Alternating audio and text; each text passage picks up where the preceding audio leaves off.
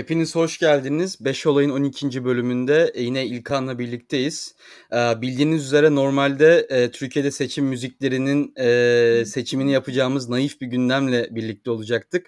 Ama tabii ki Türkiye gündemi sağ olsun bize de ne mutlu ki böyle bir gündemle birlikte olacağız. İlerleyen saatlerde bu arada onu da söyleyeyim. İlerleyen saatlerde dediğim bir 15-20 dakika sonra Pols 302 kurucularından Yaşar da bizlerle birlikte olacak.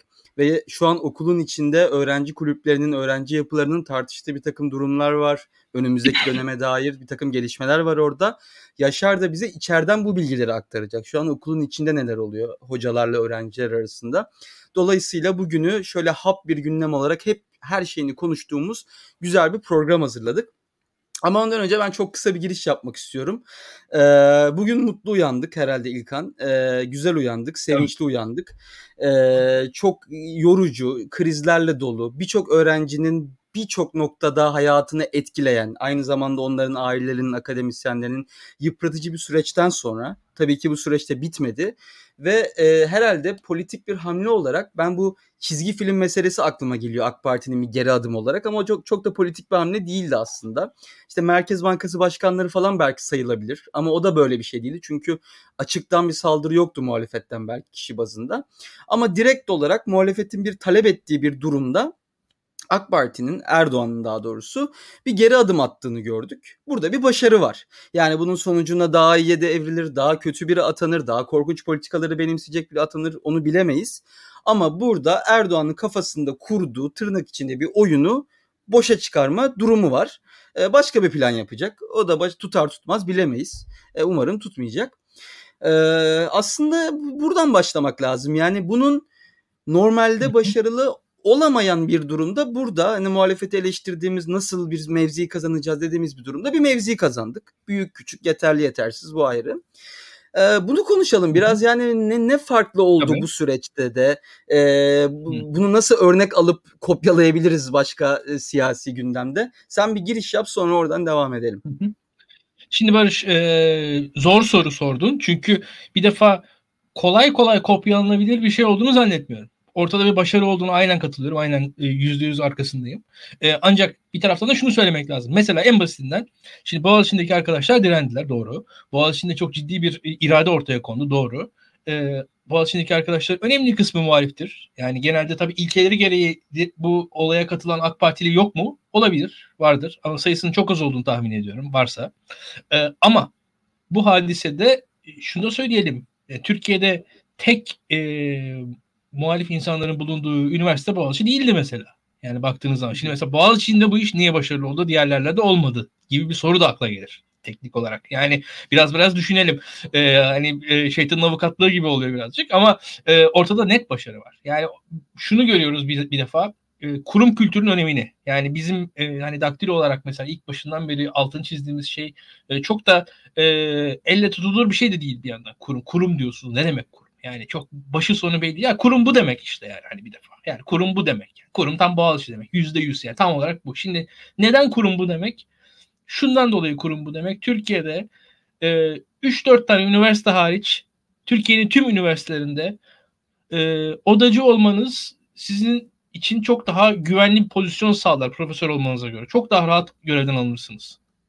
Bu şimdi mesela neden? Çünkü hocasına sahip çıkar kurumlar basit bir şekilde. Yani Türkiye'de hocasına sahip çıkan kaç üniversite var? Bakın bunca işte KYK'lar şunlar bunlar konuşuyor. Hocasına sahip çıkan kaç üniversite var? Yani çok basit bir sorudur bu. Hocasına sahip çıkan. Türkiye'de kaç yüz akademisyen ayrıldı? Kaç yüz ülkeden gitmek zorunda kaldı? Yani şu anda sen yurt dışında bir yandan akademik kariyerini sürdürüyorsun. Orada hani elini kaldırıyorsun bir anda işte Türkiye'de görevden al. Veyahut da işte bizde atıyor. Nil Muttiler hocamız var mesela şu anda. Yurt dışında yani işte Bolton Üniversitesi'nde biz daktiloda başlasın diye peşinden kapısında yatıyoruz. İşte o program yapsın diye. Şimdi hanımefendi şeyde yani bir anda ülkede çalışamaz hale geldi. Almanya'da çalışmak zorunda. Yani böyle insanlar var. Veya atıyorum Oxford Üniversitesi'ne bakıyorsunuz. Orada Türkiye'den gelmiş kaç kişi var falan. Ya bu insanlara biz niye sahip çıkmadık? Şimdi o insanlara sahip çıkmayan kurumlar neticede kendileri de zayıflıyorlar. Basit bir şekilde. Boğaziçi benzer pozisyondaki insanlara sahip çıktı bir defa. Bir defa hani içeride kurum kültürünü kendi ilk başta okul, daha gücü olan, orta düzeyde de olsa gücü olan insanlar hocalarını vermediler. Devam ediyorum. O verilmeyen hocalar onun arkasından ciddi bir direniş ortaya koydu. Ve bakın çok net söyleyeyim. Yani ben bu konuda biraz yani üslup da önemli. Onu da biraz o taraftayım da açıkçası. Mesela 6 aydır bu direniş sürüyor değil mi Barış? Mesela bak 6 aydır biz mesela ya şu hoca da CHP'den HDP'den vekil olur dedik mi? Demedik. Farkında mısın? Demedik. Hiçbirisi öne çıkmak istemedi. Evet. Yıldızlaşayım, ben ünleneyim falan. Ya ben işinde gücünde insanlar. Yani hakikaten ya ben şöyle söyleyeyim, uzaktan bakıyorum ve karakterlerine hayran kalıyorum. Yani adım adım daha fazla tanımaya başladım. Yani akademik olarak falan birazcık daha öğreniyoruz ister istemez. İsimleri falan daha samimi olmaya başladık vesaire. İşte program için arıyoruz ve şudur budur. Yani hakikaten saygı duyuyorum. Bir defa bu. Yani bu üslup da önemli bence. Onu da söyleyeyim. Yani orada bir tane yıldızlaşma çabasında birisi yok böyle. Kendi ya şuradan da şöyle olur. Bunun başka şey kurulu. Hiçbirisi yok. İşin ya okulumuz. Okulumuzu doğru düzgün bir şekilde tutalım. Boğaziçi Üniversitesi. Yani olayın hani nesne, obje falan filan karıştırma durumu yok. Hani kendi kariyeri. Hani insan kendi kariyeri içinde birçok şey yapabilir. Ben buna karşı da değilim. Onu da söyleyeyim. Yani o kadar ahlakçı pozisyonda değilim. Ama ya burada bu işin hani objesi Boğaziçi Üniversitesi. Yani niyetimiz bizim Boğaziçi Üniversitesi'ne dahil. Bir defa orada dağılma olmadı. Onu söyleyeyim. Benim açımdan bu çok önemliydi. Hatta İlkan ben çok özür dilerim sözünü kestim. Burada araya gireyim. Dağılma olmamanın ötesinde biz ilk başta Ocak ayında öğrenciler eylem yapmaya başladıktan sonra bir ara dedik ki acaba bir karikatürize bir hale mi geliyor? İşte Boğaziçi öğrenciler ve tırnak içinde Boğaziçi'li gibi işte müzik çalarak, dans ederek, rock müzik ve benzeri şeylerle bir protesto eylemine, bir sivil itaatsizliğe giriştiler. Sonra dedik ki acaba bir karikatürize olma durumu mu var derken hocaların bu sırt dönme eylemi başladı ve hiç durmadı. Yani hiçbir şartta, hiçbir hava şartında, hiçbir durumda durmadı. Ve eminim yani desteklemenin ötesinde öğrencilere de çok ciddi bir itici güç sağladı. Eylemlerin düşen ivmesini tekrar eski haline getirdi ve bunu meşrulaştırdı belki de. O yüzden hemen araya girmek istedim. Bu şey. Kesinlikle. Yani tabii ki öğrenciler de bu arada hani onları da söylemek lazım. Yani gözaltına alınanlar bir şekilde hatta saçma sapan bu hani evden çıkma yasağı falan neydi onun adı? Ev hapsi. Ev hapsi falan işte bileklerine kelepçe takılanlar falan yani o korkunç şeyler yaşandı. Oradaki tüm arkadaşlarımızın hepsinin yanındayız. Hepsinin tüm yani açıkçası sıkıntılarını paylaşıyoruz ve saçma sapan zulme uğradılar. Yani o Boğaziçi Üniversitesi'nin etrafındaki sokaklarda falan polisler tarafından peşlerinden koşturtuldu. Yani komik durumlar artık yani trajikomik hadiseler yaşandı. Onu söyleyebilirim. Tabii ki buradaki öğrencileri, gençleri de yani genç demek de doğru değil de işte oradaki üniversitesine sahip çıkan insanları da desteklemek lazım. Ama dediğim gibi ben burada yani bence mesela yani Türkiye'de Ege Üniversitesi'nin öğrencileri Boğaziçi Üniversitesi'nin öğrencilerinden daha geride değiller yani aslında. Veyahut da ODTÜ'nün öğrencileri daha geride değiller. Burada bir fark neydi? Ben biraz o sorunun üzerinden gidiyorum ya. Şimdi o sorunun arkasından benim aklıma bu geliyor yani. Şimdi burada yani kendimce bir ister istemez kategorizasyon yapmak durumunda kalıyorum. Şimdi biz işte hep tartıştık ya elitizm konusu. Şimdi mesele elit ya. İyi öğrenciler var Boğaziçi'nde. Doğru. İyi üniversite Türkiye standartlarının doğru. Ama buradaki elitizm hikayesi oradan değil işte. Elitizm hikayesi yani Türkiye'de Boğaziçi'nden de daha iyi öğrencileri bir yere toplayabilirsiniz. Yani işte burs imkanları şunlarla bunlarla çok zor değil bunlar yani. Ki zaten Boğaziçi standartında iyi öğrencilerle dolu üniversiteler var Türkiye'de. Boğaziçi'ni yapan şey ne? Şimdi orada elitizm o iyi öğrencilerin orada olması değil. Boğaziçi yapan şey bu işte. Öğrencisine, hocasına sahip çıkmadır. Yani orada o kurum kültürüdür orada elitizm. Yani belki de daha zengin birisi daha büyük bir üniversite toplayabilir. Daha üst düzey öğrencileri bir araya getirir ama o nedir? Bir ilk baskıda dağılırsınız. Açık net. Yani o kabınızın şekline girersiniz ve kendisinin bir varlık olarak yani bir kimlik olarak, bir şahsiyet olarak, bir kişilik olarak Boğaziçi ortaya koydu. Şimdi bakarsanız. Yani diğer kurumlar koyamadı. Baskı vardı şu an. Evet koyamadı. Şimdi bak bunu düşünmek lazım yani. Hakikaten keşke bizim daha fazla kurumumuz olsaydı. Keşke yani Boğaziçi'nden farklı kimlikleri, farklı kişilikleri olan ama kendi kişiliğinin arkasında duran, kendi karakterinin arkasında duran okullarımız olsaydı. Türkiye açısından bizim, hani liberal bir insanım ben açıkçası ve şunu arıyorum yani her okul Boğaziçi gibi olmamalı ama her okulun da bir kimliği olmalı. Ve o kimliğinde bu kimlikler çeşitli olmalı.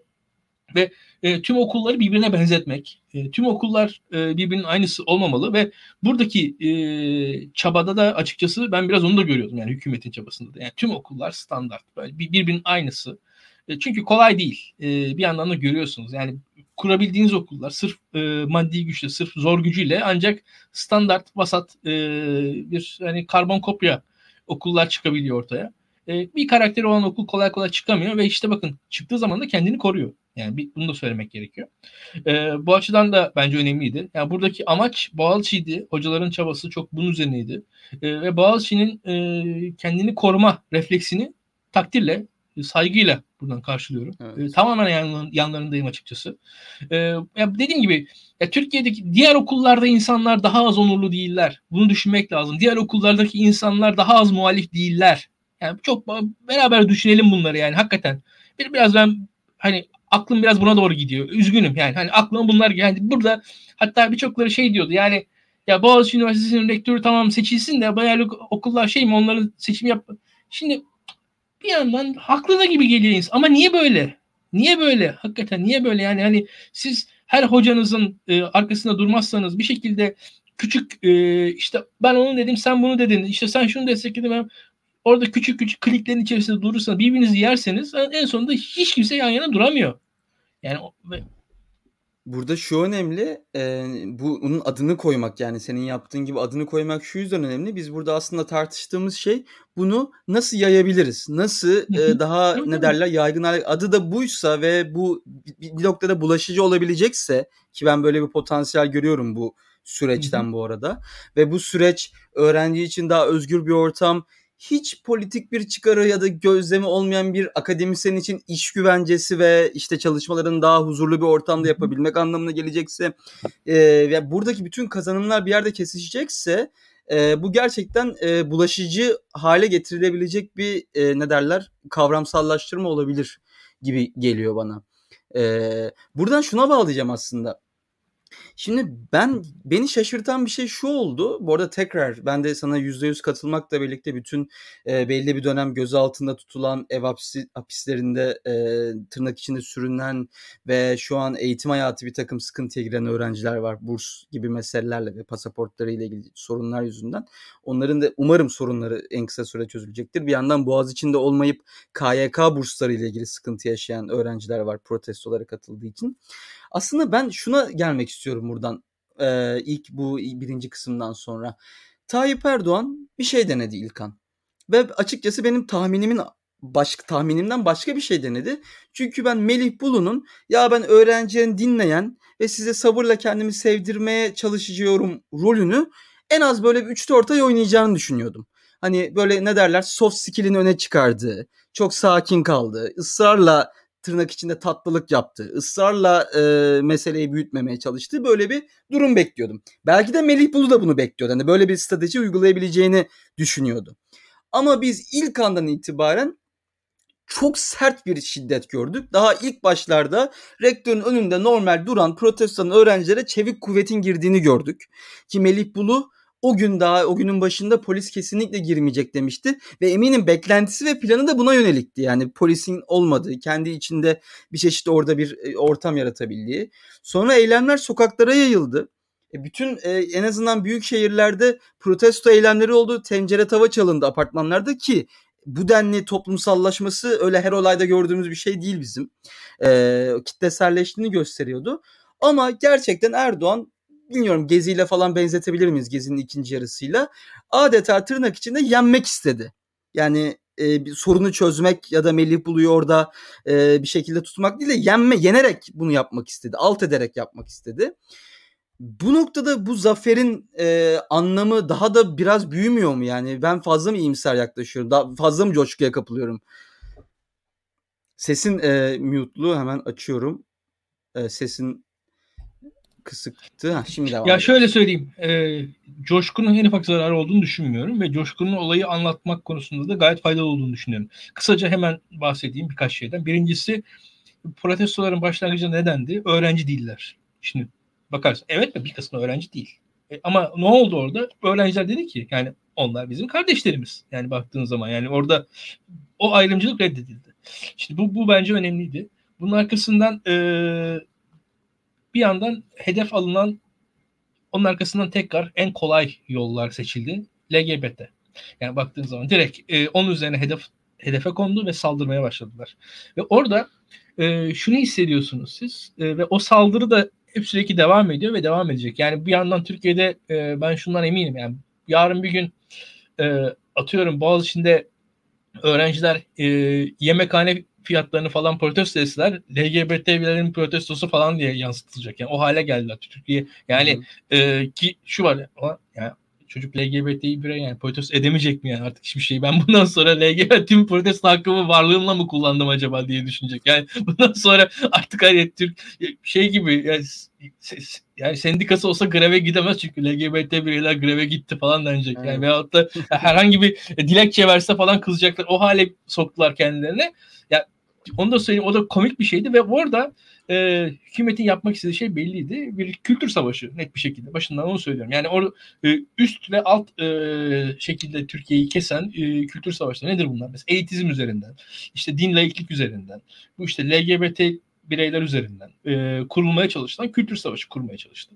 O kültür savaşının dışında bir alan bence kapsayıcı bir alanı Boğaziçi'nde kurabildikleri ölçüde kurmaya çalıştılar. Yani onların da bence eksikleri, gedikleri var mıydı? Vardı. Ama yani bu da çok mesele değil. Ama şu var, kapsayıcılık niyeti var mıydı? Şunu söyleyeyim, yani protestocuların kapsayıcılık niyeti var mıydı? Vardı. Hocaların kapsama niyeti var mıydı? Vardı. Net bir şekilde. Zaten tüm bu olaylar sırasında özellikle birkaç kadın öğrenci çok net tepki gördü. Özellikle başörtülüyken LGBT bireylere sahip çıkan hanımlar ciddi şekilde tepki gördüler. Bu da tesadüf değil. Çünkü kurulmak istenen basit dikotomileri, basit ayrımların dışına çıkan, kendisinin şahsiyetini, kişiliğini ortaya koyan insanlara karşı çok ciddi tepkiler ortaya çıktı. Ben bu arkadaşları tekrar anayım buradan. Ve bu bağlamda şunu söyleyeyim. Yani hükümet burada yani bu süreci bir defa şöyle söyleyelim. Melih Bulu'nun kendi stratejisi olabilir. Ama Melih Bulu'yu aşar bu iş diye düşünüyorum. Yani bir defa Türkiye'deki devletin çalışma biçimini azıcık biliyorsam ben. Yani polisin müdahalesi. Hele Boğaziçi'ndeki öğrenciler. Yani öyle bir karşıda kitle olur da. Yani çok böyle hani dehşet bir saldırgan falan. Yani dünyanın en saldırgan olmayan kitlesi var karşıda. Ve onun karşısında absürt bir polis şiddetiyle karşı karşıya. Ve bir yandan da yani insan, yani çok basit bir şey var. Boğaziçi Üniversitesi'nin bahçe kapısına 2 kelepçe takarken düşünür.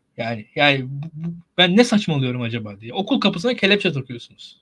Yani tamamen bu ve şöyle söyleyeyim, ben bunun normal bir görüntü olduğunu düşünmüyorum. Yani tamamen en tepeden talimatla yapılan bir şiddetle karşılaştığımızı düşünüyorum. Yani çünkü Türkiye'de azıcık eylem tecrübesi olan insanlar bilir ki yani polis tamamen orada hani o tamamen emir kul demeyeyim de yani aslında uygulayacağı şiddet onun anlık ve kontrolsüz değil. Yani Türkiye'de birçok insanın kafasında vardır ya böyle.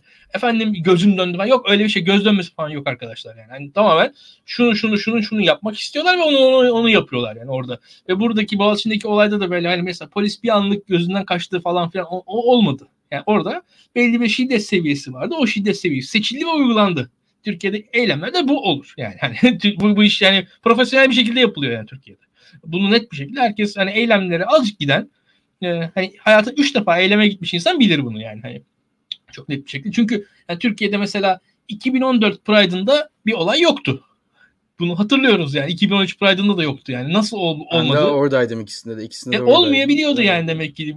Bu kadar da şeymiş. İşte bu bile yeterli örnek diye düşünüyorum. Devam edeyim ben. Yani bu açıdan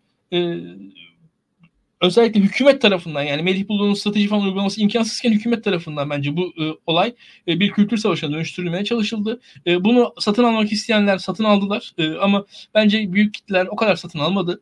Bu öğrencilerin açıkçası ve okulun kalitesi burada birazcık bu kültür savaşının üzerine çıkabildi. Burada hani hafif bir gerçekten Boğaziçi olmasının etkisi var. Bunu da söylemek lazım yani bu kadar da şey yapmayalım yani dışlamayalım. Ama hani çok naif olmayalım yani açıkçası. O tarafın da etkisi olduğunu düşünüyorum ben. Ama ne olursa olsun o kültür savaşı da birçok kişi tarafından kabullenilmedi. Bu da önemliydi diye düşünüyorum. Ve burada şunu söyleyeyim. Bu süreçte yani Boğaziçi Üniversitesi'ndeki bu LGBTİ artı arkadaşlarımızın kulüpleri var. Bu kulüp işte bir şekilde yani kulüp kurdurulmuyor bu arkadaşlar. Yani kulüp kurmak, yani çünkü kulüp kurmak için aslında hani parti kurmak gibi bir şey üniversitede. Yani Boğaziçi'nin kendi yapısında ve ben bunun hakkında yayın yaptım biraz. O yüzden konuk aldım arkadaşlar. Yani ayıptır, günahtır diyorum, tekrardan söylüyorum. Yani bu sürecin tek mağduru şu an onlar olmasın yarın bir gün. Yani o da önemli. Buradan hani şunu söyleyeyim, ben yarın bir gün o kulübün takipçisi olacağım yani açıkçası. Buradan dakikalık yayınlarımda. Bir tane bildiğim kadarıyla, ben de notlarıma bakıyorum bir yandan. İki tane kulüp oldu, kapatıldı bu süreçte ve üniversite içinde de çok fazla şiddet arttı. Özellikle akademisyenler alınmadı İlkan. O benim için çok garip bir eşikti yani. Hani bizzat içeride ofisi olan, içeride çalışma hayatını içeride sürdüren akademisyenler içeri alınmadı ve yani yeni bir güvenlik görevlisi ekibi alındı falan. O yani özellikle şiddeti arttırmak için ve bu arada yani çok net gözüküyor. Yani bu şiddeti polis yapmasın, güvenlik görevlisi yapsın, daha güzel duruyor falan diye böyle bir estetik kaygıyla alınan insanlar var böyle. Bu yani vahim, hakikaten vahim. Mesela bu özellikle otoriter yönetimlerde toplumsal isyanları bastırmak için asker kullanıldığı anda bir itibar kaybı olur. Bu yüzden de özellikle polislerin belli gücü çok yüksek tutulur falan. Böyle şeyler vardı. Türkiye tabii o kadar alt düzey bir ülke değil dünyada. Biraz bizde de aman polis girmesin, özel güvenliğe de öldürelim falan şeyi var böyle. Rezalet bir şey. Yani hakikaten utanç verici. Utanç verici. Tekrardan katılıyorum sana. Yani olay kontrolden çıkmıştı zaten. Yani bir yerden sonra o şiddet görüntülerinin arkasından yani diyelim ki ya işimize gücümüze bakalım diyebilecek bir hoca bile yani evet, insanın midesi kaldırmıyor bir yerden sonra o yaşananları. Şimdi bir de kurum kültüründen bahsettik ve tabii ki öğrencilerin büyük bir eforu, fedakarlıkları bunlardan bahsettik. Bir de işin üniversite dışındaki faktörlerine bakalım istersen. Diğer bileşenlerine, işte basın olabilir ya da şimdi Boğaziçi'nin şöyle bir avantajı da vardı. Yine Boğaziçi ile ilgili bir şey olmuş oluyor ama benim yine gözlemim çok fazla normalde bu tarz olaylara müdahil olmak istemeyen insanlar kendi okulları olduğu için, kendi o kültürün bir parçası olduğu için bir takım iş insanları, önemli profesörler başka okullarda eğitim görmüş ya da bir zaman Boğaziçi'nde okumuş. Onlar da müdahil oldu ve bir baskı yaptılar. Bir yandan siyasetin konumu, siyasi partilerin konumu da eleştirildi. İşte Ekrem İmamoğlu örneğin daha daha tırnak içinde sakin bir tavır aldı. KYK'lı öğrencilere daha sonra destek olacağını açıkladı kurumsal olarak. Bence önemli bir durumdu ama ilk başta biraz daha o topa pek girmek istemedi. Yine buradan çıkarılacak dersleri göz önünde bulundurduğumuz zaman bu açıdan ne dersin? Yani tamam, okey, bir kurumu bir şekilde biz yaptık, o kültürü bir şekilde yaydık ve öyle bir motivasyon, öyle bir irade oluştu. Diğer bileşenlerden biz ne beklememiz gerekiyor? Sıradan insanlardan, siyasi partilerden ya da sosyal medyada etkimiz olan elitlerden, yine tırnak içinde kullandım. Yani şimdi şöyle bir şey var Barış. Toplumsal olarak çok kutuplaşmış bir noktadayız. Özellikle üçüncü şahıs gibi konumlamış kendisini insanlar bu tarz hadiselerde tepki göstermekte sıkıntı çekiyorlar. Çünkü kendi açısından maddi manevi kayıplar olabilir. Yani burada da bakarsanız işte Boğaziçi mezunu Serdar Ayener, Cem Yılmaz tepki verdi mi vermedi mi diye biz tartışıyoruz. Yani bir yerden sonra kolay değil. Bazı tepki verenler var, vermeyenler var, veremeyenler var. Bu tepkinin içeriği, konusu ve bu tepkiler hangi konularda verilebiliyor? Türkiye'de biraz bunlar netameli şeyler diye düşünüyorum ben. Ve bu tepki bağlamında benim açımdan çok da yeterli değildi, onu söyleyeyim yani. Çok bana sen gene olumlu tarafından baktın. Ben aksine biraz bu Boğaziçi mezunlarının tepkisini tam kalbimdeki tepki olarak da görmüyorum. Onu da söyleyeyim. Yani daha fazla bir tepki olmasını ben bekliyordum. Çünkü Boğaziçi Üniversitesi iş dünyasında çok ciddi bir ağırlığı olan bir üniversitedir. Özellikle özel sektörde çok fazla ağırlığı olan bir üniversitedir. Tabii özel sektöre de baskı var. O yüzden çok fazla konuşamıyorlar. Ondan anlayabiliyorum ama yani çok da ne güzel de diyemiyorum. Yani çok da heyecanla söyleyemiyorum. Türkiye'de daha fazla insanın kendi tepkisini göstermesi gerekir. Yani İmamoğlu konusunda evet, İmamoğlu'ndan daha fazla şey bekliyor insanlar. Yani ben de bekliyorum. Bu da doğru. Sonrasındaki o burs tavrı güzeldi. Yine ayırmadan öğrencileri o tavrı göstermesi olmuyordu ki mesela o tavrın sonucunda zaten o hükümet de o tavrına kendisi de geri çıkmak zorunda kaldı. Geriye basmak zorunda kaldı. Yani bu da önemli. Yani bazen sert duruş sergilemek de hani önemli oluyor bu tarz konularda diye düşünüyorum. Ya burada Barış Boğaziçi Üniversitesi'nde yani bir kurumlar mesela Boğaziçi Üniversitesi'ne dikkat et, bu mezunların kampüse girişi meselesi var. Farkında mısın bilmiyorum şimdi.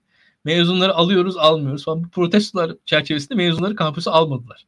Şimdi Boğaziçi Üniversitesi'nin özelliği zaten mezunlarının okulla bir bağını devam ettirebilmiş olması, bir ettirme çabasında olması. Benim Boğaziçi Üniversitesi'nde mezun arkadaşlarım var. Yani şunu düşünüyorum, işte ben mesela İTÜ'lüyüm.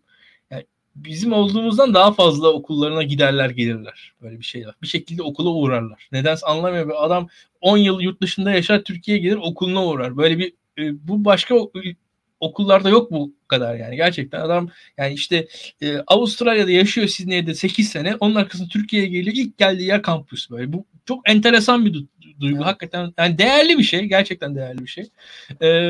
Oraya has bir şey. Bu çok önemli.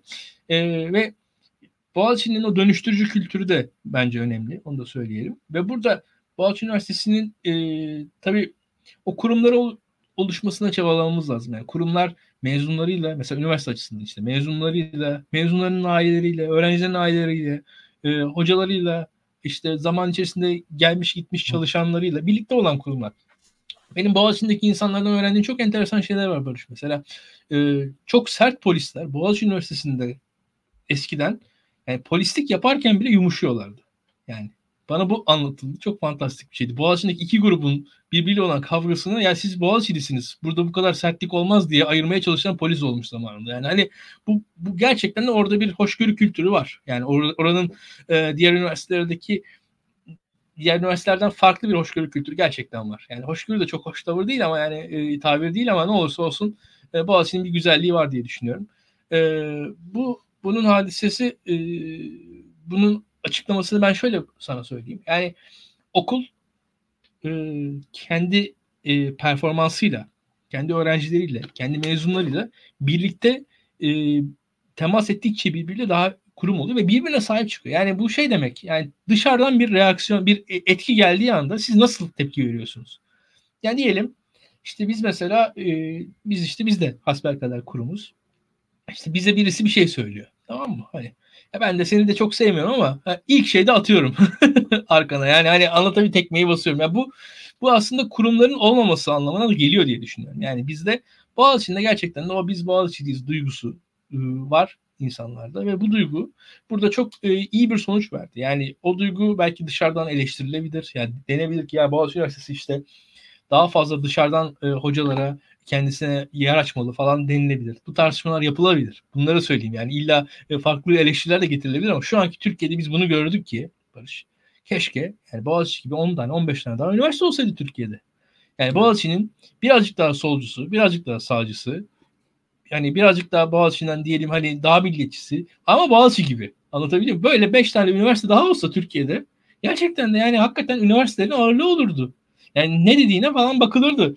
Şimdi açık konuşalım. Şimdi böyle olmadığı zaman benim gözümde yani profesörünü atmak odacısını atmaktan daha kolay olan bir üniversite olabilir mi? Çok net söylüyorum. Yani burası üniversite mi? Yani profesörünü oradan atıyorsunuz çok daha kolay bir şekilde. Şimdi üniversite kuruluşu itibariyle kilisenin bilgi otoritesine karşı alternatif ortaya çıkartan bir yapı. Şimdi burada bu alternatif otorite nasıl kurulabiliyor?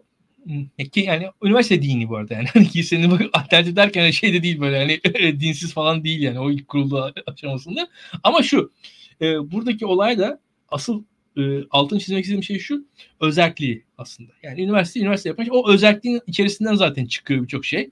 Şimdi Türkiye'de üniversiteler öyle ya da böyle devletin yani özeller de devletin bakma sen özellikler vakıflar falan yani devletin çok ciddi kontrolü var.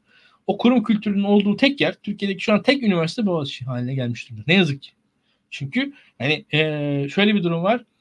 Şu an Türkiye'de devlet herhangi bir yapı içerisinde yani her türlü müdahaleyi her okula yapabilir.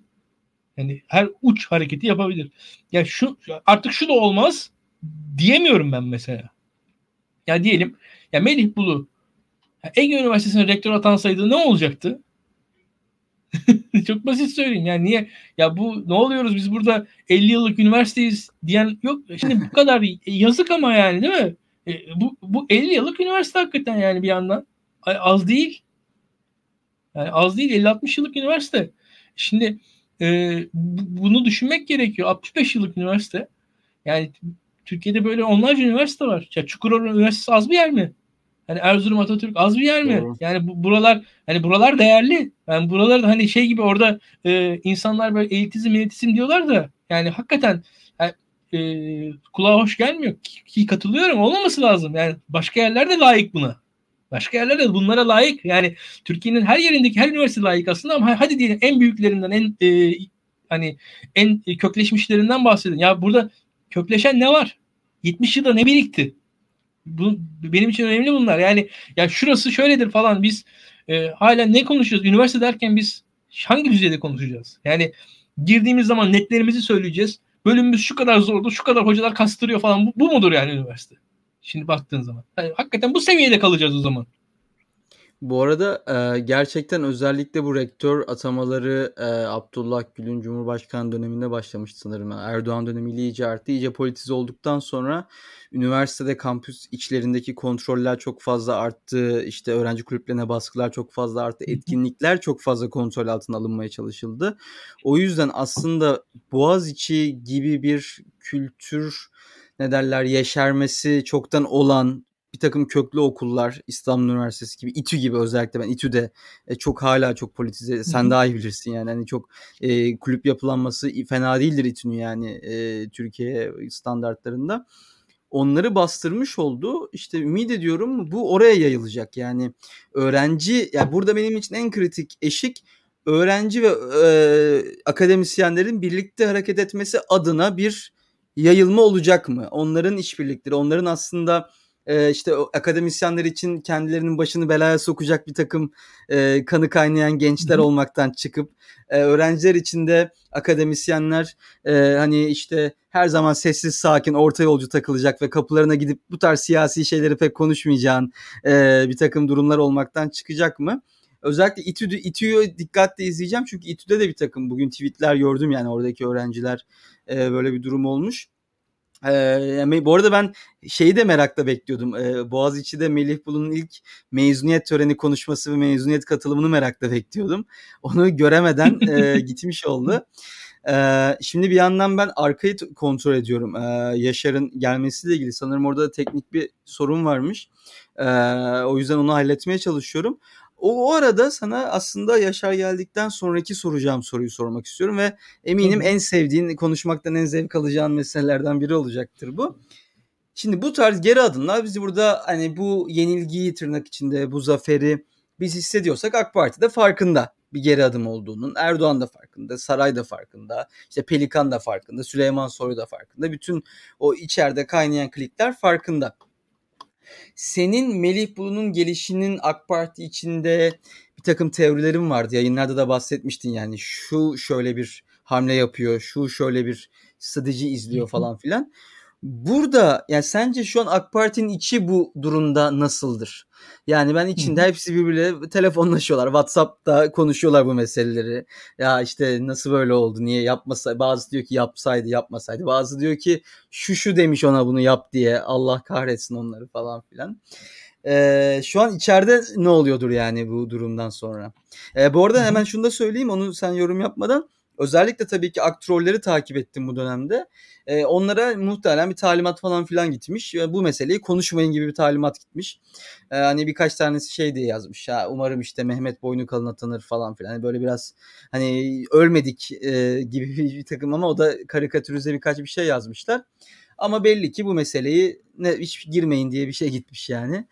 İçeride sence kim kaybetti, kim kazandı, kim şu an kime sövüyor falan. Çok güzel sordun. Mehmet Boynukalın Ayasofya imamlığından neden alındı?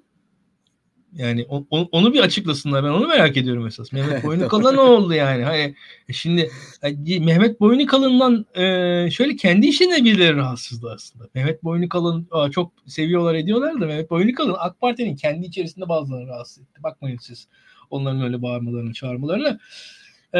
Mehmet Boynukalın da ama şu var. Yani biraz şey oldu. Klasik Tayyip Erdoğan hikayesi. İstanbul Sözleşmesi'nden çıktı. Mehmet Boynukalın da verdi. Yani bir anlamda iki tarafı da kendince öyle memnun etmişti. Orada onu yapmıştı. Çünkü İstanbul Sözleşmesi'nin arkasında da nispeten duran Tayyip Erdoğan'ın işte kızlarının olduğu, kızların bağlı olduğu STK'ların olduğu, Kadın Bakanlığı'nın, Aile Bakanlığı'nın etrafında oluşan yapının olduğu bir grup vardı açıkçası. Bunlar samimi olarak destekliyorlardı İstanbul Sözleşmesi'ni. Yani çok şey değillerdi, arkasında ağır durmuyorlardı ama İstanbul Sözleşmesi'nin arkasındalar. Çünkü AK Parti imzaladı zaten yani İstanbul Sözleşmesi'ne. O tartışma içerisinde Boynukalın da öyle garip bir pozisyonda kaldı. Ve kendisi arada gitti. Gitmesi iyi oldu ama İstanbul Sözleşmesi'ne çıkılması kötü oldu tabii. Türkiye kaybetti. Biz Boynukalın'dan kurtulmuş olduk. Yani şöyle söyleyeyim ben. Bir defa bu hadisede yani çok basit birkaç şey söyleyeyim. Yani bu Bulu'nun rektör oluş süreci tam olduğu süreç aslında Berat Albayrak'ın Tayyip Erdoğan en uzaklaştığı süreçte Melih Bulu rektör oldu. Yani tarihi kronolojiyi koymamız lazım. Şimdi onun arkasından bu sürecin şiddet olayına evrilmesindeyse bence biraz Süleyman Soylu etkisi seziyorum. Onu da söyleyeyim. Yani evet. Orada çünkü bu işi kültür savaşına dökmek isteyen Soylu'nun açıklamalarını yoğun bir şekilde gördük. Yani orada işte Kabe vesaire öyle LGBT hakkında da çok saçma sapan açıklaması vardı, hatırlıyorum ben yani. Hani orada ya şey yapıyordu ya işte 70 öğrenci gözaltına alınıyor. İçişleri Bakanlığı'ndan tweet atıyordu yani işte yok 30'u MLKP'liymiş işte 70'i bilmem neliymiş. Ya hayır falan. Ya öyle bir şey var, o örgütün o kadar üyesi olsa yani şimdi ya şöyle bir şey var. Hani 10 kişinin oluşturduğu örgüt bir bakıyor 50 üyemiz var. Yani nereden bu üyeler falan diyorlar. Ya bir de yani şey yani nasıl yani meşru siyasi iktidar yok etmek isteyen, düzeni yok etmek isteyen silahlı bir örgüt hani Melih Bulu'yu istifaya zorlamak için enerjisini ve kaynaklarını oraya harcayacak. Yani akıl kâr gelmiyor yani bana. Evet, yani böyle Türkiye Melih Bulu çok kritik falan diye. İşte ama işte hani devrim ama Boğaziçi'ne sahip çıkalım ya. Ya hakikaten komik ya cidden. Şimdi bak Barış bu hadiseye devam edelim. Yani ilk başta neden Berat Albayrak'a referans verdi? Çünkü Berat Albayrak'ın abisi Serhat Albayrak. Serhat Albayrak Boğaziçi mezunu birisi. Serhat Albayrak Boğaziçi'ne gelen giden, Boğaziçi'ndeki İslami derneklerle, yapılarla, kulüplerle temas kurmaya çalışan bir insandı diye biliyorum ben. Ve şöyle söyleyeyim, Boğaziçi'nin önceki rektörüyle de bir ilişkisi vardı, teması vardı diye hatırlıyorum. Mehmet Özkan mıydı? Yorumlara yazarsanız sevinirim. Mehmet, ben de öyle hatırlıyorum. Yanlışlar düzeltmiştim. Burada şöyle bir durum var. Melih Bulu'ysa daha ziyade Bilal Erdoğan'a yakın olduğu söylenen birisi. Bilal Erdoğan'ın daha yakın olduğu vakıfların üniversitelerinde rektörlük yapmış. Oradan bir teması olan birisi. Tam açıkçası Melih Bulu'nun seçiminin de ben biraz bu o ikili arasındaki mesele, oradaki ayrışmanın arkasından olduğunu düşünüyorum. Yani ben öyle speküle ediyorum, öyle söyleyeyim. Burada şu süreçte onun arkasından da sürecin yükselmesi de aslında Süleyman Soylu'nun sürekli yaptığı şey. Klasik Süleyman Soylu yani orada kültür savaşına oynuyor ve Melih Bulu meselesini Süleyman Soylu adeta şey gibi yani PKK ile mücadele eder gibi Boğaziçi protestocularla mücadele etmeye kalktı. Aynı dili kullandı. O da insanlar satın almadılar o dili, açık konuşalım. Ve yani Soylu'nun orada attığı tweetler komikti ki komik derken şunu söyleyeyim. Soylu'nun attığı söylediği bazı sözler vardı. Yani LGBT bireylere karşı uluslararası olarak suç. Yani ve Twitter falan yasakladı Süleyman Soylu'nun söylediğini. Ya orada da yani teknik olarak bayağı korkunç şeyler söylendi ki yani o arada hatırlarsınız zaten Tayyip Erdoğan'ın bu lezbiyen açıklaması vardı. Yani benzer şey. Ki orada Soylu daha kötü bir açıklama yaptı. Yani Soylu bayağı kötü bir açıklama yaptı. Şimdi süreci zaten hani direkt LGBT bireyler üzerinden oluşturmaya çalıştı. Yani orada terör falan çok gerçekçi de olmadı. Kimse inandıramadı. Kendini de inandıramadı belki. LGBT bireyler üzerinden bir hikaye kurmaya çalıştı. O da komik bir hikaye. Yani LGBT bireyler var yani ne yapacağız biz bunları? Burada varlıklarından dolayı suçlu olarak kabul edilen garip bir saçmalık ortaya sürülmeye çalışıldı. Burada biz şöyle söyleyelim, yani benim gördüğüm kadarıyla yine şu süreçte Berat Albayrak'ın adım adım hükümet tarafında etkisinin arttığını görüyorum. Yani görevden alındıktan sonra etkisi düşmüştü ve adım adım etkisi yükseldi. Hala eski gücünde mi bilmiyorum. Eski gücüne geldiğini tahmin etmiyorum ama adım adım güçlendiğini görüyorum. İşte Mehmet Muş'un tekrar bu işte ekonomi bakanı olması, burada belli atamalar falan, biz uzaktan bakınca ya Berat Albayrak'ın etkisi artıyor gibi hissediyoruz. Yani yine zaten Serhat Albayrak'ın gazetedeki, turkuaz medyadaki rolü de hala güçlü.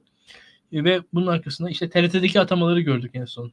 Farkındasındır. Yani yine zaten evet. Sabah gazetesinde ve Turkuaz Medya Grubu'nda çalışmış olan, yazıları çıkan ya Daily Sabah'ta ya Normal Sabah'ta falan, orada 2-3 kişi var yani. Hani o liste yani fazlasıyla Turkuaz Medya Grubu'nun biraz da Fahrettin Altun'un etkisinin gözüktüğü bir liste. Şimdi o TRT listesi biraz da böyle genel baktığım zaman yani bir etki artışı gözüküyor yani. Hani uzaktan gördüğüm kadarıyla. Sen zaten pek gitmediğini iddia ediyordun hep, hani gölgesi orada diyordun yani. Yok, benim açımdan şöyle söyleyeyim, şimdi bakanlıktan ayrıldı doğru ama yani Türkiye'de iktidar şahsileşmiş durumda Barış. Türkiye'de iktidar nasıl şahsileşti? Tayyip Erdoğan'ın bir zaafı var. Tayyip Erdoğan bir kişi ve Tayyip Erdoğan da bir neticede fani. Yani sistemin sürdürülebilmesi için bir veliahta ihtiyacı var ve ikincisi daha fazla güvenebileceği insana ihtiyacı var. Şimdi bunu da sağlayacak yer onun ailesi. Yani Tayyip Erdoğan'ın şu an Türkiye'de kurduğu sistemde Tayyip Erdoğan ailesine muhtaç ve ailesiyle beraber bazı şeyleri yapmak durumunda. Bu çerçeve içerisinde. Yani rezil bir sistem kurduğu için böyle. Yani o yüzden söylüyorum. Yani burada övüyor da değil. Şimdi burada da burada da şöyle bir durum var. Yani siz Berat Albayrak'ın görevden alınması ama Berat Albayrak'a ihtiyaç var. Yani çünkü şöyle bir şey var. Sabah medya grubunu kime bırakacaksınız mesela? Yani teknik olarak yani. Ya Tayyip Erdoğan oturacak, Sabah medya grubunu yönetmeye başlayacak sabah akşam. Yani Turkuaz medya grubunu ve onun üzerinden dolaylı olarak Demirören grubunu. Yani şimdi veyahut da bir güvendiği insana bırakacak. Şimdi kime bırakıyor? Serhat Albayrak'a bırakıyor. Yani yine aynı şekilde işte TRT veyahut da Türk medya grubu. Ya bu işte akşam starın olduğu mesela. Şimdi bu grupları da yani kontrol vesaire birinde olması lazım. O gücü verdiğiniz insanın bir kendi etki alanı, kendi özelliği, kendi yapısı var mı? Yani şimdi mesela nedir? Türkiye'de bir medya patronu olgusu vardır Barış. Yani benim açımdan Sabah'ın ve Hürriyet'in patronu yoktur şu anda. Çünkü medya patronu dediğimiz insan özerk bir insandır. Mesela Sabah Hürriyet'te öyle bir kişinin olduğunu düşünmüyorum ben. Şöyle söyleyeyim. Boğaziçi'ne geri döneyim. Yani Boğaziçi'nde ne olacak dersen ben Serhat Albayrak etkisinin ve Berat Albayrak etkisinin deneneceğini düşünüyorum. Yani atanacak isim üzerinden öyle bir çaba olabileceğini düşünüyorum. Ha nedir? Umarız yani şu aşamada sistem değişir mi? Sistem değişmez. Yani seçimli sisteme Tayyip Erdoğan'ın ikna olacağına inanmıyorum. Olabileceğine inanmıyorum yani. Hani yani orta yolcu bir atama yapılabilir tarzı bir yorum yapılabilir. Yani burada nedir bu? İşte bu Mehmet Özkan tekrar atanabilir. Ya da işte bu Naci İnci gibi bir figür, yani muhafazakar Boğaziçi'lilerden bir atama yapılabilir tarzı bir şey olabilir. Bu gene Serdar sence? Şimdi yani, çok şöyle bir duruş yapıldı çünkü yani mesele ve güzel ve haklı da bir olarak şeyler ve gayet konsolide edici bir söylemle yani mesele Melih Bulu'nun şahsı değil, isterse Harvard'dan profesör gelsin, isterse en iyi akademisyen gelsin, böyle bir duruş gösterildi ve ardından da bir kazanım elde edildi. Şimdi bir çeşit aslında AK Parti atamayla ama Boğaziçi'nin içinden birini oraya entegre etme işini işte Mehmet Özkan'la falan birlikte şey yapmıştı. Bir çeşit kabullenilmişti bu durum. Muhtemelen az önce konuştuğumuz Boğaziçi'nin kulüp kültürünü tam zedelemiyordu belki bunlar. Ama şimdi artık mesele biraz ne derler? Hani tırnak içinde onur meselesi haline gelmiş gibi bir durum da var. Ama o kadar kolay da değil yani. Hani Erdoğan'a nasıl yani seçim yaptıracaksınız bir üniversitede, Erdoğan hani yapacak bir şey yok deyip buna müsaade edecek bir pozisyonda da değil belki. Sence ne olur öyle bir şey olursa, Naci ve ya da Mehmet Özkan gibi bir profil atanırsa, var mı? Ya açıkçası zor soru. Şimdi şöyle söyleyeyim. Birincisi ya burada öğrenciler protesto ederler. Ve zaten Boğaziçi'nde Mehmet Özkan da daha önce mezuniyetlerde hatırlıyorsunuz çok sert protesto edildi. Yani ve açıkçası Mehmet Özkan benim açımdan bu kulüp konusundan dolayı ben Mehmet Özkan'a da şeyim. Yani ben o işi takip ettim, onun yayınını yaptığım için biliyorum yani. Mehmet Özkan da benim gözümde itibarlı bir figür değil bu açıdan. Yani ben de o protestoları desteklerim. Ama burada tabii benim desteklememin anlamı yok. Hocaların ne tavır alacağı bence belirleyici olur. Yani öyle söyleyeyim. Yani burada bir başka arayol. Yani bu anlattığı figürlerde değil. Ama işte iş biraz daha Boğaziçi olarak çalışmaya devam etsin şeklinde bir figürle devam edilirse olay çözülür. Yani yine öğrenciler protestolarını ederler. Atanmış rektör tabii ki haklarıdır. Ama hani hocaların kabul edebileceği, en azından hocalara belli güvenceleri vermiş bir atanmış rektör şu süreçte kabullenilebilir gibi geliyor bana. Yani evet, burada hani yani şurada hani insanlara akıl vermek gibi de değil. Hani neler olabilir? Seçenekleri düşünüyorum yani hani. Ama şey gibi ismi bilinen yani figürler, özellikle mesela Naci İnci. Şimdi mesela burada Melih Bulu'nun yanında çalışmış figürler oraya konduğu zaman onlara tepki olacaktır bir defa. Yani evet. Çok net. Yani orada artık evet. Yani benim açımdan şey zaten hani belli bir yani Melih Bulu'nun altında çalışmayı kabul ettiğiniz zaman siz yani itibarınızı da ne yazık ki vermiş oluyorsunuz. Yani öyle bir durum var ne yazık ki. Orada o sıkıntılı. Yani orada bilmiyorum, kolay değil yani. Ben de düşünüyorum, kolay bir çözüm bulamıyorum. Atama yapılmayabilir vesaire, o güzel bir yorum. Yani ama şu anki protestolar yani mesela Naci Bey'in üzerinde aynen devam edecek gibi gözüküyor öğrenciler üzerinde. Evet. En azından. Bugün yani de gördüğümüz görüntülerde yine normalde her gün kayyum tabelası asan, oraya kayyum yazısı asan hocalar yani bugün vekalet Bey, kayyum yazısı asmış. Şimdi şöyle Barış, Naci Bey muhafazakar bir insan. AK Parti'nin dünya görüşüne, kültür kökenlerine falan bayağı yatkın bir insan açıkçası. Kendisi ya bilmiyorum yani daha öncesinde okul içerisinden seveni de çokmuş yani yandan. Ama bir yandan sevmeyeni de varmış. Böyle bir bilmiyorum yani çok kişisel yorumlar yapmıyorum aslında. Yaşar geliyor birazdan. Küçük bir teknik sorun oldu. Şimdi gelecek aramıza. Boğaziçi'ndeki yani 5 dakika içinde tahmin ediyorum öğrenci boyutunda neler oluyor, neler dönüyor. Onlar ne düşünüyor? Ne yaparlar? Böyle ya bu arada şey var Barış, biz bu arada ya işte senin programında işte bu Beş Olay'da veyahut da ben bir ekstra nabız yaparım. Yani bu Boğaziçi konusunu tekrar işleyeceğiz. Yani ben bu Boğaziçi konusunu bırakmam. Yani açık net yani. Hatta yani yani nabızı ben yaparsam Boğaziçi için yaparım yani. Çok kolay, çok net yani aklımda şu anda ve bazı konuklar da aklımda. Boğaziçi Üniversitesi'ndeki şu birlikteliğe çok değer veriyorum. Şu insanın üslubuna çok değer veriyorum ve oradaki yani bu işin de ucunda açıkçası yani işin tutup böyle ya o öğrencilere işte ev hapsi, işte atıyorum kulüplere kapatma falan yani bayağı insanın canını sıkıyor. Evinde oturan insanlara böyle bir yerden bir terörist damgalaması falan bu yani çok korkunç bir şey bu. Bunun ardında durmalıyız biz de. Ve şöyle söyleyeyim, biz bakın yani orada özellikle LGBT bireyler üzerinden söylenen sözler falan kolay sözler değil. Yani o sözleri ben not ettim kendi adıma. Yani o sözler kabul edebileceğim sözler değil. O sözleri de tekrar hatırlayacağız. Biraz da şeyi beklerken, Yaşar'ı beklerken çok az da biraz eğlence diyelim. O da şey, aslında eğlenceyle ilgili bir ciddi sorum daha var. Onu Yaşar gelince hep birlikte konuşuruz da. Ya bu şey olayı müthiş bir olaydı. Yani arkadaşlar lütfen siz de yorumlara yazın yani neler hissettiğinizi. Melih Bulu sabah uyandı. Baktı ki görevden alındığı iddiası var. Ben de resmi gazeteye girdim ve gerçekten böyle önce atanmalara tıklıyorsun, atanmanın içinden başka bir yere tıklıyorsun falan, çok zor buldum kesinleştirmek için olan metni. Muhtemelen o da böyle bir girdi baktı hani emin olmak için, bulamadı kendi şey yazısını hani görevden alınana dair bir şey ve daha önce birkaç defa çıkmış olan şey söylentisi sandı bunu. Yalan bir söylenti sosyal medyaya yayıldı sandı. Kendi Instagram hesabından hayrola benim niye haberim yok ve gülücükler ulaşan bir mesaj attı sabaha karşı. Görevden alınmışım, benim niye haberim yok falan diye. Sonra bu mesaj gitti tabii ki ve Erdoğan'ın portresi geldi Instagram'a. Yani herhalde daha ne derler tırnak keyfini arttırıcı bir detay olarak bu da tarihe herhalde geçen bir durum oldu. Ne dersin bilmiyorum yani sen küçük detaylara. Sesin mute'lu. Okey. Ya şimdi şöyle söyleyeyim, Melih Bulu ya gerçekten de komedi figürüne dönmüş durumda. Çok üzerinde tepinmek istemiyorum. Öyle söyleyeyim. Doğru söylüyor arkadaşımız. Düşene vurmayın, bize yakışmaz. Haklıdır. Ben şöyle söyleyeyim. Burada Sibel Can eşliğinde bazı hocalara dans ettiler açıkçası. O da çok güzel bir andı.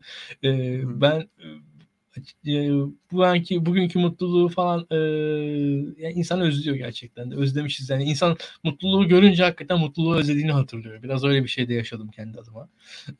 Ve hani ben çok da doğrusu yani bu iş içerisinde olamadım yani. Yani ne Boğaziçi'deyim ne İstanbul'dayım falan bu süreç içerisinde.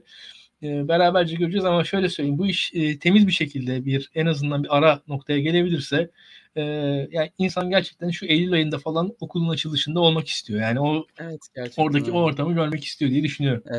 Şimdi Yaşar birazdan gelecek aramıza. Bu vesileyle birlikte herhalde benim en azından sosyal medyada gördüğüm yani bu konu hakkında bizzat bir öğrenci bu direnişin bir parçası olarak ilk açıklamalardan biri olacak. Özellikle şu an bildiğim kadarıyla okulda toplantılar varmış. Onu da soracağım.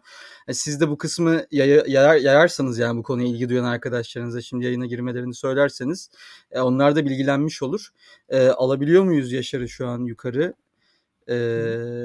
Aldık. Hatta şöyle bir konsept yapayım ben. Hoş geldin Yaşar. Sesin çok az, ne derler? Ses nasıl şu an? Şu an daha iyi. Sesin şeyli geliyor biraz. Belki bilgisayarın mikrofonunu ne derler patlamalı geliyor. Yok ama o zaman tek kulaklık kullanırsa daha iyi olur. Mikrofonu kendi sesin... şu an çok iyi. Kendi sesin tamam. De geliyordu mikrofona. Okey. Tamam. Öncelikle ne derler? Tebrik edeyim, hayırlı olsun diyeyim. Yani ilerleyen süreci şimdi konuşacağız ama neticede ortada çok ciddi bir direniş var. Ortada çok verilen, dökülen gözyaşları var, yaratılan, gelen anksiyeteler var, belirsizlikler var. Tutuklu yargılanan insanlar var, yurt dışına gitmesi sıkıntıda olan insanlar var. Ama hiç bitmeyen, asla taviz verilmeyen, asla geri adım atılmayan da bir mücadele var bir yandan. Hiç soru sormadan önce hislerini alayım yani. Arkadaşlarınızla ne şey yaptınız? Ne konuştunuz? O sabah aldığınız haberi WhatsApp gruplarına düştü falan. Ne hissettiniz yani? Ya şöyle söyleyeyim. 6.30'da öğrendim ben haberi sabah. Su içmeye uyandığımda böyle telefonumda mesajlar yağmıştı. İşte abi haberi gördün mü? İnanılmaz bir olay. İnanmıyorum falan. Ve o gün o saatten beri uyuyamadım. Hatta şu anda da devam ediyor yani. Arkadaşlarla konuşmaya devam ediyoruz. İşte bütün gün güneydeydik zaten. Mezunların kampüse giriş yasağı da kaldırıldığı için kampüs tekrar böyle bir şen, bir festival havasına döndü. Yani sevinç herkese çok yüksek. Yani gün boyu herkes şunun farkındaydı. Önce onu bir belirteyim. Tabii ki daha sert biri gelebilir. Hükümete daha yakın biri gelebilir. Erdoğan Bulu'yu pasif bulduğu için değiştirmiş olabilir. Bunların farkındayız ama bugün genel ruh şu yöndeydi. Ya nefes alalım. 6,5 aydır devam ettirdiğimiz direnişin getirdiği bir meyve var. Bunun keyfini çıkaralım. Gönlümüzce bunu kutlayalım ve şimdilik yarını düşünmeyelim. Bugün konuşmaya, sohbet etmeye, işte arkadaşlarımızla bu 6,5 aydır ne yaşadığımızı düşünmeye tekrar başlayalım. Bu anlamda hani çok böyle festival, şenlik, keyifli bir hava var diyebilirim yani Boğaziçi'nde. Ya aklıma geldi. Bu mesela milli maçlardan sonra İlkan da bunu yapar. Mesela çeyrek final maçını kazanırsın. Yarı finalde çok ciddi bir rakip var. O gece denir. Ya o maçı şimdi konuşmayalım yani işte sakatlarımız var, cezalarımız var. O bugün günü hani kutlama günü. Bugün zaferi kutlayalım. O maçın taktiğini, cezalarla ne olacak falan filan sonra yarın konuşuruz gibi bir durum var. Öyle bir hava sezdim. Ya gerçekten tabii yaşayan bilir yani biz hep dışarıdan takip etmeye çalıştık. Ama hocalarla konuşma fırsatı buldunuz mu? Onlar sonuçta birlikte bu işe yaptınız. Hani onlar neler düşünüyor? Nasıl? Onlar da eminim şu an kutlama evresindelerdir ama böyle ilk şeyler neydi? Onlar da belki duyumlar almışlardır. Şu yüzden gitmiş, bu yüzden gitmiş. Yani bu olayın neden bugün olduğuna dair hiçbir duyumunuz var mı? Ne oldu da birden bir sabah biz böyle bir haberle uyandık? Ya şöyle duyumlar geldi sadece. İşte son bir haftadır zaten Gök'ün çok böyle bu konuda Melih Bulu'nun genel performansını zayıf bulduğunu, işte son geçen hafta da senatörlerin gitmesiyle üniversite senatörleri geçen hafta Ankara'daydı. Bütün partilerle görüşmüştü. YÖK'le de görüşmüştü. Bu bağlamda YÖK'ün belli bir rahatsızlık duyduğunu ve bu rahatsızlığın Cumhurbaşkanı iletildiğini yani böyle duyumlar var ama ben bunlar duyumdan öteye geçmiyor. Ne kadar doğru ne kadar yanlış bilmiyorum. Ama şu bir gerçek, herkes şok olmuştu. Yani herkes, yani hiç kimse 15 Temmuz sabahını uyandığında Melih Bulu'nun gideceğini düşünmemişti. Dolayısıyla herkese bir şaşkınlık ve hocalarda da ya hani ne olacak şimdi durumu vardı. Ama hocalar tabii biraz daha şu an şunun kaygısı, ya kaygısına ne bileyim ama seçimi ne zaman yapacağız, yapmalı mıyız, aramızdan kim çıkacak, hangi adaylar öne çıkıyor gibi düşünceleri daha fazla tabii onlar düşünüyor. Hı hı. Hani öğrenciler belki bir mola, ya mola demeyeyim de herkes içinde konuşmayayım tabii ki ama hocaların şu an temel gündemi aslında seçim, ne zaman yapacağız, nasıl yapacağız, 2 Ağustos'a kadar bir seçim yapılması lazım. Zaten hani şunu da söyleyeyim, kararlar çok zor alınıyor bu arada. Hani dışarıda böyle daha homojen duruyor mu bilmiyorum ama içerideki kararlar böyle bayağı kavgalı, gürültülü, dövüşlü karar sonuçların sonucu. Hocalar da aslında kendi aralarında yani öne çıkan bir iki isim varmış. Onları düşünüyorlar. Hani bunun gibi aslında şeyler var. Bir de tabii şey düşüncesi de var. Yani kimin atanacağı da aslında bir soru işareti.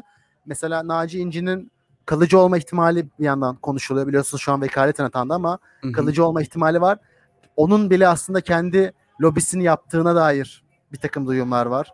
Öte yandan dışarıdan daha böyle Cumhurbaşkanı'nın hoşuna gidecek, onun politikana daha kolay uygulayacak insanların olduğuna dair iddialar var. Aslında şu an her şey çok iddia düzeyinde ama şu konuda bir konsensus var. O da şu, sonuçta 6,5 aylık olan bir direniş yani güç ilişkilerini bir şekilde dönüştürerek iktidara bir adım attırdı. Ve bundan sonra da iktidar ne düşünürse düşünsün, bileşenlerin temel görevi o güç sahiplerini aslında bizim istediğimiz pozisyona çekmeye devam ettirmek olacak. Yani medya gücüyle, direniş gücüyle, fiziksel olarak orada olarak aslında onların istediği planı, onların istediği siyaseti dönüştürerek tekrar biz kendi istediğimiz siyaseti dizayn etmeye çalışacağız. Çünkü Melih Bulu atandığında onların ilk düşündüğü şey bu rektörün iyi olduğuydu, bu rektörün Boğaziçi'ne uygun olduğuydu ya da Boğaziçi'ne işte dizayn etmenin Melih Bulu'dan yola geçtiğiydi. Ama bunun öyle olmadığını biz 6,5 ayda onlara gösterdik.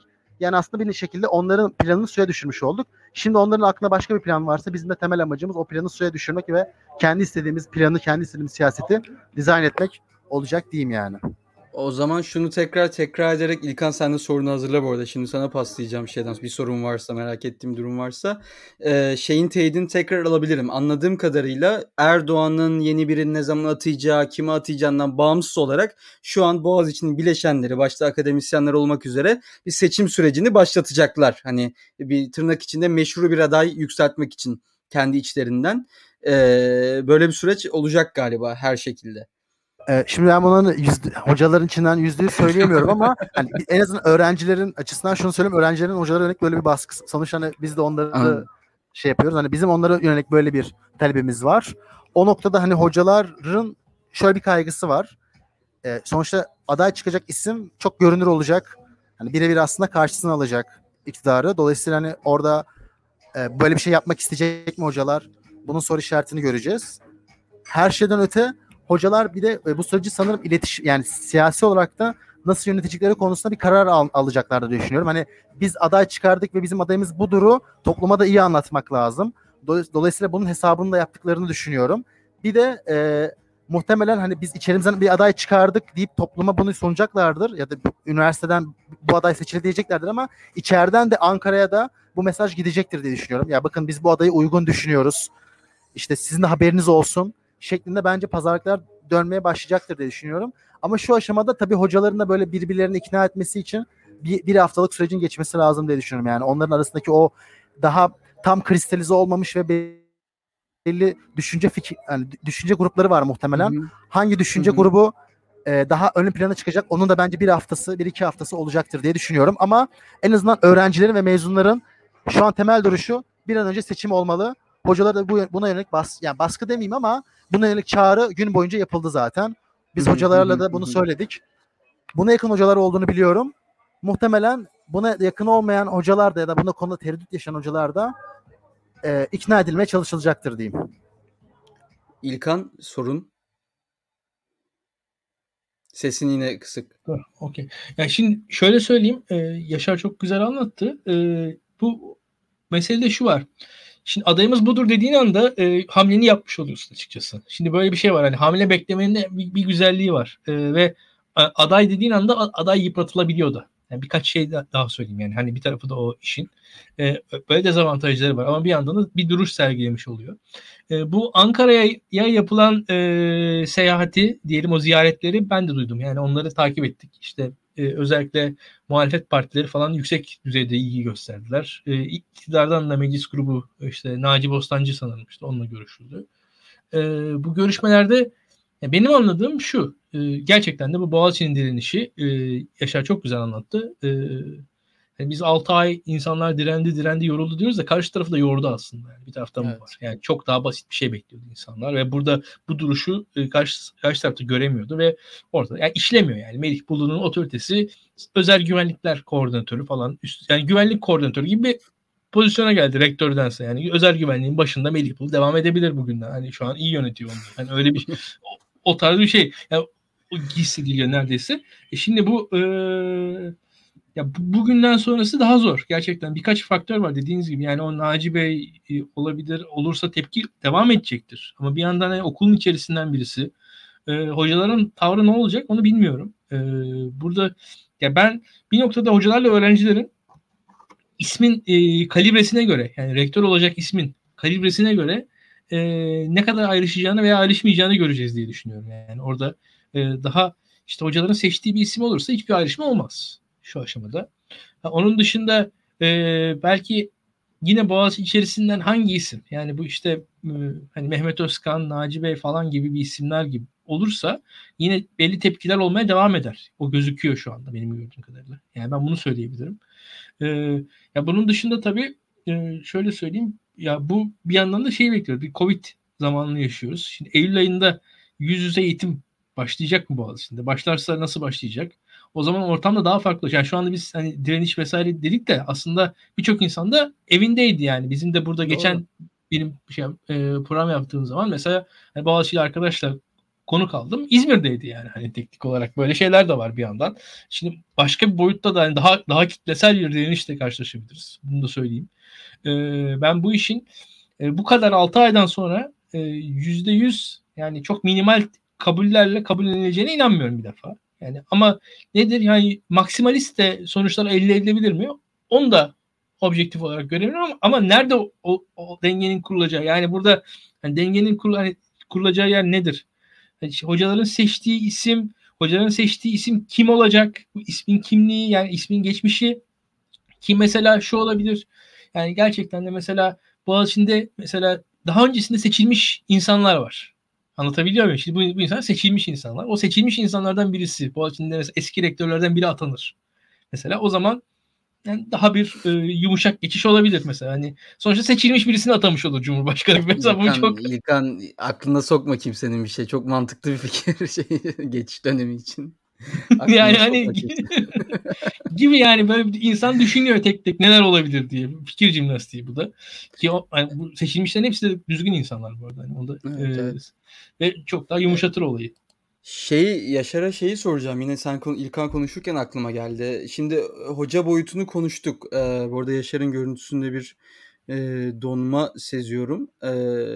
Gitmiş, inmiş olabilir. Ama zaten önemli bilgiler verdi. Son olarak öğrencilerin içindeki durumu soracaktım ama herhalde Yaşar'da bir takılma yaşıyorsa biz şey yapalım. Bir saati de geçti zaten. Toparlayalım İlkan.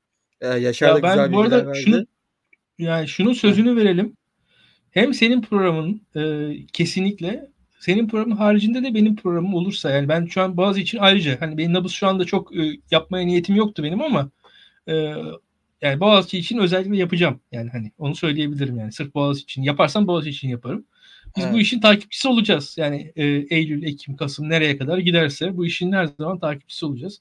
Daktilo'da Boğaziçi'nden her zaman hani radarımızda olacak. Yani özel olarak Boğaziçi radarımızda hep olacak. Bunu söyleyelim.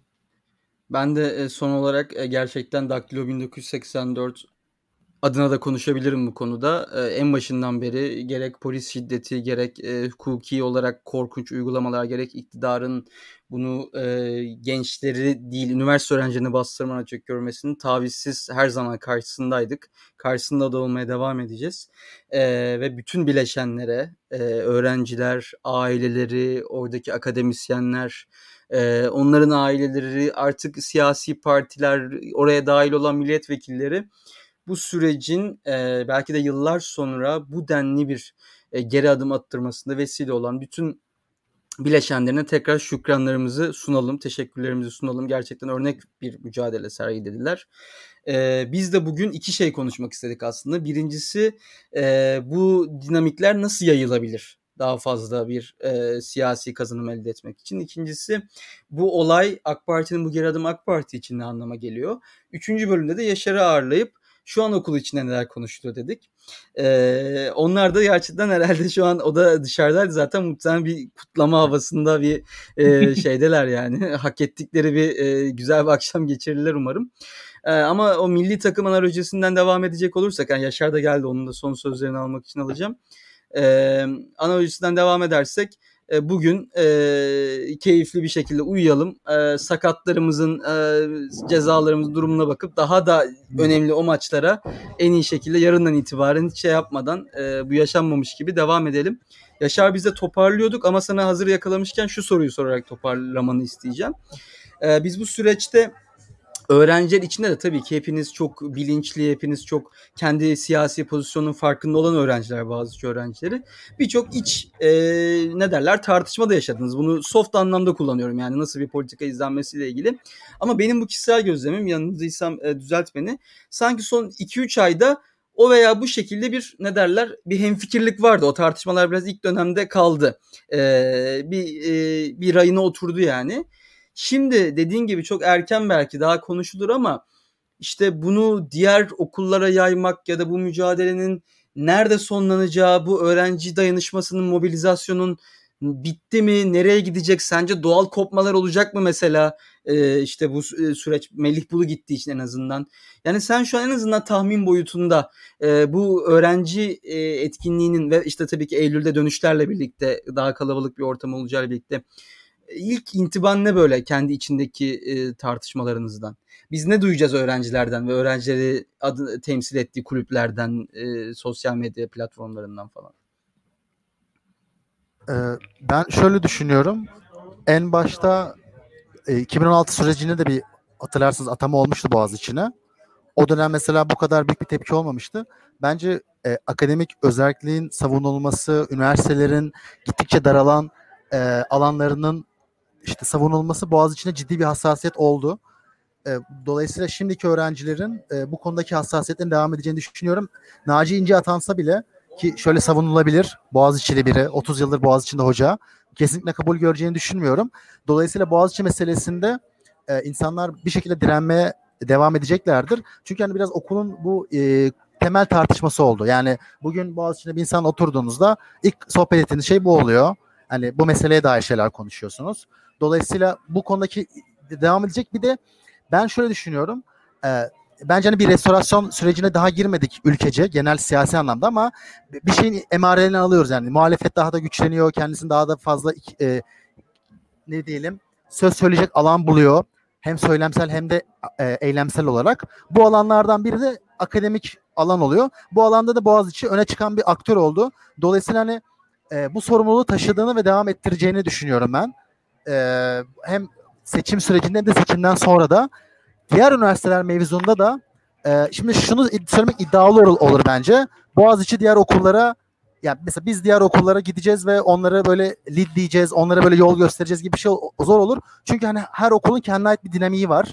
Hani bizde bile hani dediğim gibi öyle çok kararlar işte belli, çok tartışılarak birçok grubun, farklı düşüncedeki grubun bir araya gelmesi ve bazen çatışması, bazen konsensulaşmasıyla oluşuyor. Diğer okulları bilemediğimiz için nasıl bir ortam olur, nasıl tepki verirler bilmiyorum. Ama bence yani şunu sordunuz ya demin, hani nereye gider, öğrenciler ne düşünüyor? Hı-hı. Psikolojik bir şey kazandık. Ben onu düşünüyorum. Psikolojik bir zafer var burada. Ve bence kendini korumak isteyen her aktör için güç olabilir ve mesela başta ODTÜ, Marmara, Yıldız Teknik gibi hani ciddi tehdit altında olan okulların belki kendi kurumlarını koruması için daha fazla alan yaratılmıştır diye düşünüyorum. Hani bu bir alan açılıyor belli okullar tarafından ve o alanı diğer aktörler doldurmak isterse doldurabilir diye düşünüyorum. Çünkü biz o söylemi yaratıyoruz. O söylem daha da genel geçerli bir kanı olunca ve psikolojik güç, psikolojik moral de bizim tarafımız olmaya başlayınca bence bu söylemi üretmek daha kolay oluyor. Ama hani sözün özü devam edecektir diye düşünüyorum. En azından biz devam edeceğiz. Elimizden geldiği kadar. Ve bu süreçte de tabii ki hep beraber, sadece yani bu Boğaziçi'nin özgü bir şey değil. Dışarıdan insan bize destek vermesiyle oluyor. Bu süreci kazanacağız diye ben ümit ediyorum. Öyle de oldu bugün. Öyle de olmaya devam edecek. Var mı eklemek istediğim bir şey ya da belirtmek istediğim bir şey, bu güzel mesaj, dilekleri şeyle ilgili arkadaşlarına göndermek istediğim selam diyeyim. Ya ben yani ben de bunun bir tabii ki ufak bir parçasıyım bu direnişin. Herkese çok teşekkür etmek istiyorum sadece. Çünkü hakikaten bu süreçte hem fiziksel hem de psikolojik olarak çok fazla insan yıprandı. Ama bu süreçte çok fazla da arkadaşlıkla kuruldu, birliktelikle kuruldu. Ben hani çok kısa şunu söyleyeyim. Hani Boğaziçi işte şöyle kurumdur, böyle kurumdur, güzel kurumdur. Bence en önemli öğrendiğim şey bu işte demokratik ortam diyoruz, hoşgörülü, işte beraber yaşama kültürünün olduğu bir yer diyoruz. Daha önemlisi bu yerleri korumak kolay değil. Bu yerleri korumak için direnmek gerekiyor.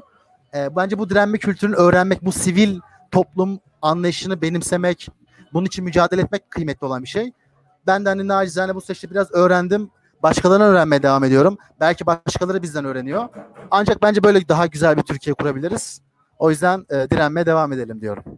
Ben de şahsım adına tabii ki bütün bileşenlerle birlikte, özellikle siz de Pols 302 ekibi olarak çarpıcı işlere de imza attınız. Bence önemli bir, yine bu süreçte anılacak bir aktör oldunuz. Hani senin nazarında tüm ekibe, tüm arkadaşlarına da tekrar emekleriniz için, yaptığınız, aldığınız riskler ve fedakarlıklar için teşekkür etmiş olalım burada. Hem kendim adına hem de Daktilo adına. O zaman toparlayalım.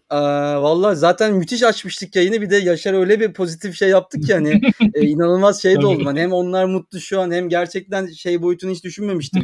Gerçekten buradaki dinamik geleceğe de, başka toplumsal pratiklere de çok fazla bir miras olarak kalacak yani burada yaşanan şeyler. Umarım birçok yerde görürüz. İlkan, var mı son sözlerin? Kapatıyorum. Yani Yaşar'ın sözlerinin üzerine çok fazla konuşmamak lazım. Gerçekten de burası örnek alınabilecek bir şey. Yani biz Boğaziçi'nin nesi örnek alınabilir? Yani burada hani elitlik melitlik değil işte. Yani bir arada durdular, kurum oldular. Kendi kurumlarına sahip çıktılar ve kendi kurumları bu yüzden değer kazandı mesela şu anda. Şu an Boğaziçi bir yıl öncesinden daha değerli bir yer haline gelmiş durumda. Neden? Boğaziçi'liler sayesinde. Yani şu an şunu da söyleyeyim. Marmara'da daha değerli bir yer haline gelebilir. İstanbul Üniversitesi'de daha değerli bir yer haline gelebilir. Yani gelebilir. Buralar değersiz yerler değiller. Hakikaten küçümsememek lazım. Yani Çukurova Üniversitesi 60 yıllık üniversite. Burası niye değersizleşsin ki elimizde? Yani Erzurum Atatürk Üniversitesi 65 yıllık üniversite bunlar yani. Bunların değersiz olması için bir sebep yok. Bunların değerini biz bilelim. Bunlara değer verelim. Biz bunlara değer katalım.